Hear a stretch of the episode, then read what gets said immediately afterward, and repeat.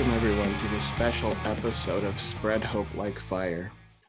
This is a tribute episode to DMX, an iconic rapper, musician, actor, artist, human being. What you grow up with is what you accept as normal. I'll tell you what hard was. Hard was not being able to eat, you know, until your mother woke up. You know, because she had the food in her, in, you know, in her closet. Stuff on his body and stuff like that, marks and stuff from being, you know, beat by his mom. You know, you get a beat, you, you're in the house. You can't even go anywhere. You just got to take it. You know, like where you gonna go, room to room, you know, under the bed, and you know, don't work. There were times when she was out of control. His mother and his sisters get back in the car, and they go home and they leave him there. I was hurt. I was angry. You know, I, I wasn't prepared at all. You know, I, I didn't bring a bag. You know, I just had what I had on. You know, just took it. It was one of the hardest things I ever did in my life to this day. Was just say, all right. Another side of me was born right then and there. The side that um, enabled me to protect myself. That let me know that I had to protect myself. Because no one else would protect me. I can't tell you what I saw. It's like what I saw was somehow transformed into words. It just burned in my head, man, and I remember it all. Come to you hungry and tired. You give me food and let me sleep. I come to you weak. Give me strength. You think it's a game? You think it's a fucking game?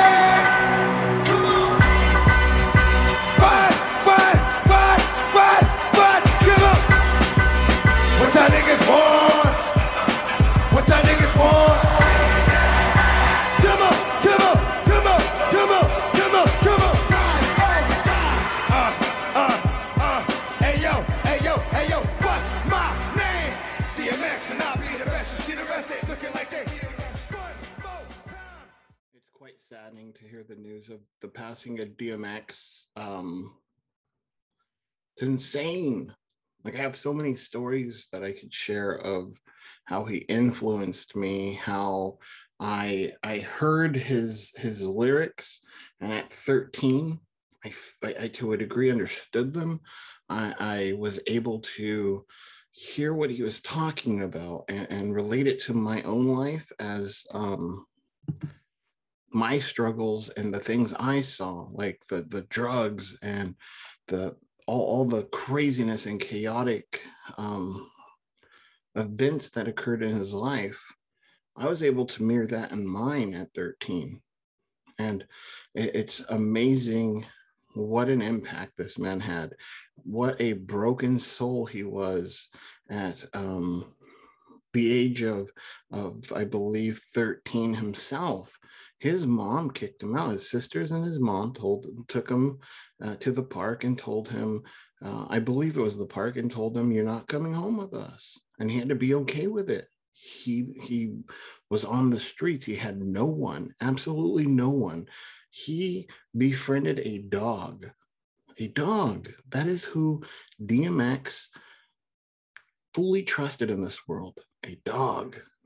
That speaks a lot for this man uh, as as a dog owner myself and a dog lover to be able to know that love and to I love this man so much. He when I heard the news that DMX was hospitalized, I, I seriously oh, it it pulled on on my emotions in a way that I just prayed and unfortunately hearing the news the other day that he passed away um it's crazy. My friend michelle that's actually how i i found out was she posted that he had passed away and she had put luckily lucky for you michelle you got to meet him.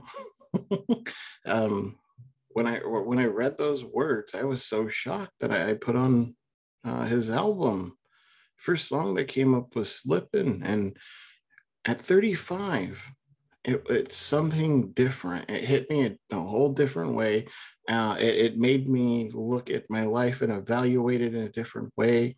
It allowed me to feel and understand what this man went through. At 35 i wholeheartedly understand the, the pain and the, the trauma that he felt not wanting not being wanted by mom not wanting not being wanted by mom not being wanted by dad getting getting your ass kicked, getting the shit knocked out of you left and right by someone that's supposed to protect you, by someone that's supposed to love you.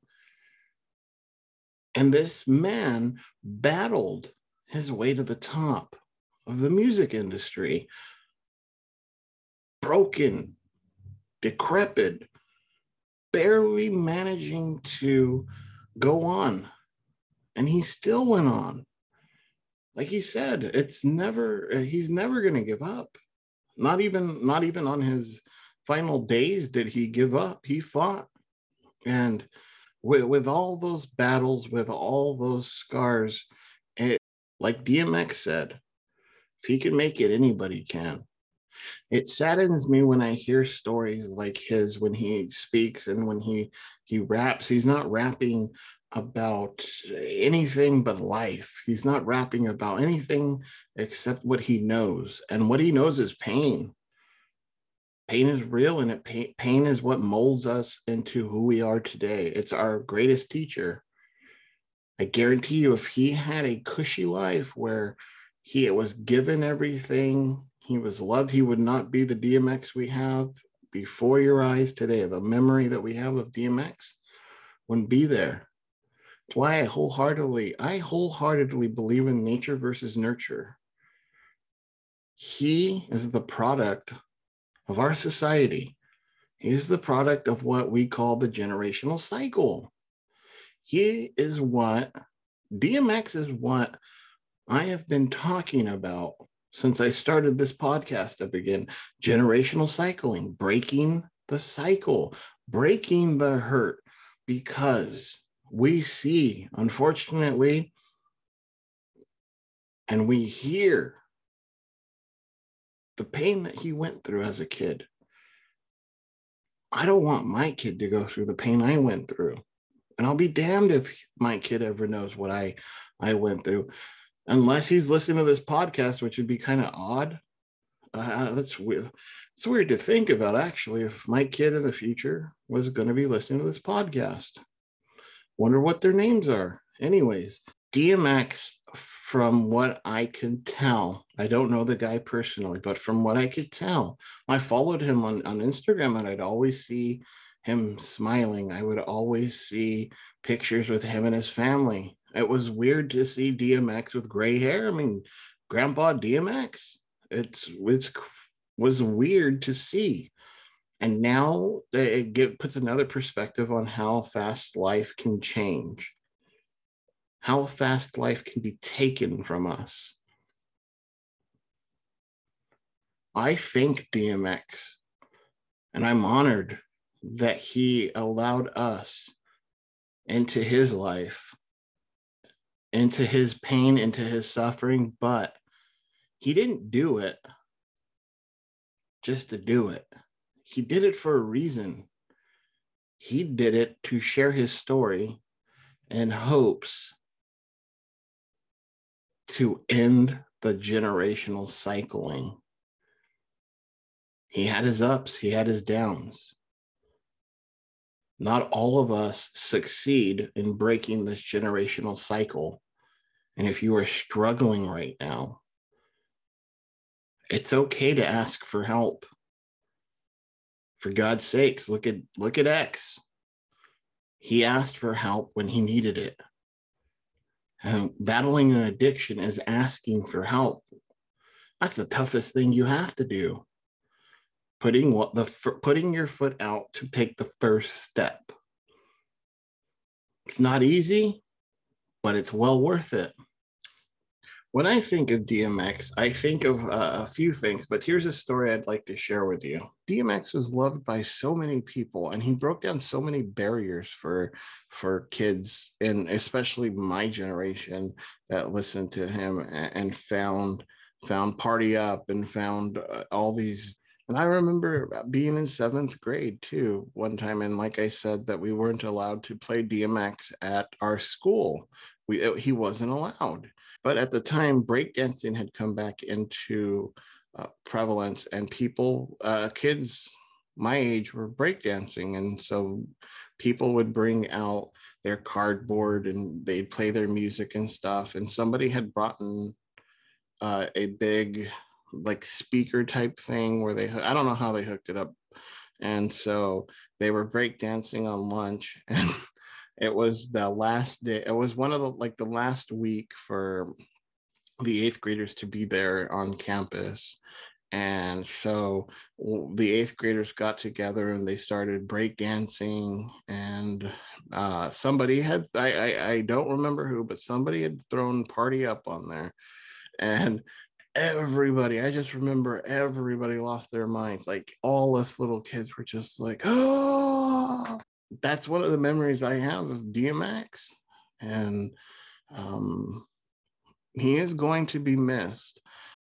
He left a, a huge impact. And so, something that I, I find very, very cool is that he is actually finished his last record days before he passed away. I read in the AP.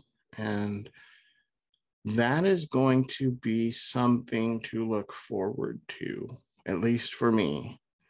DMX's music. I mean, for God's sakes, I put on his his music when I heard he passed away. I was just, you know, DMX was and is one of the best rappers because he spoke from the heart.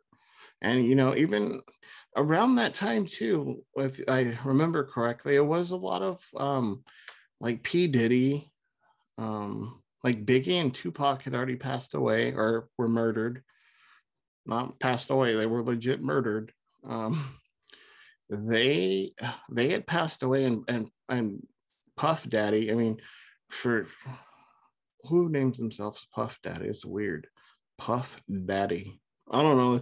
P. Diddy he took over the music the rap aspect at least um, of music for a while and they did music the rap industry lost its grit. I think the NWA era was gone. The Tupac West Coast East Coast thing was over with, and we we had P Diddy with J Lo and Mase on a jet in the desert. That was rap, you know. I was crazy and I liked it. Don't get me wrong, but hearing that that that grit. No. Hearing that grit and the the barking, the aggravation in this man. It was like it was like hearing my it was like hearing my angry uncle talk to me, tell me how shitty life was. It was uh quite refreshing at the age of 13. That that's what I remember about DMX and the Ruff Ryders. I mean, shut them down, open up shop. You finish the rest. It's it's been amazing to be able to experience his music. I wish I could have seen him live. That would have been cool. But I just want to thank him, even though he'll never hear it. Thank you for everything that you've done for speaking and sharing about the grittiness, the harshness, and sharing and proving that against all odds, you don't listen to people, if you don't take no for an answer, if you kick doors in, if you stop knocking, stop asking, stop expecting, start taking what is yours, even bark at them if you have to. Shit. Like that. You know? it, the, the only thing I can really say is that I hope before he passed away that he found his peace. And if he didn't, I hope that he is able to find his peace within God's glory. As as we wind down, with this tribute podcast to DMX. I do not believe he would want us to be sad for him. I do not believe that I'm recording this. Oh, yeah, I'm recording it. He's actually said it in quite a few interviews that he's had a blessed life. if he had to go at any moment, he would say it was well worth it. His life he loved. So I think we're going to go out the way, the appropriate way. So please join us next week for Tony the Beat. I'm Tony the Beat. This is Spread Hope Like Fire. Where's my dogs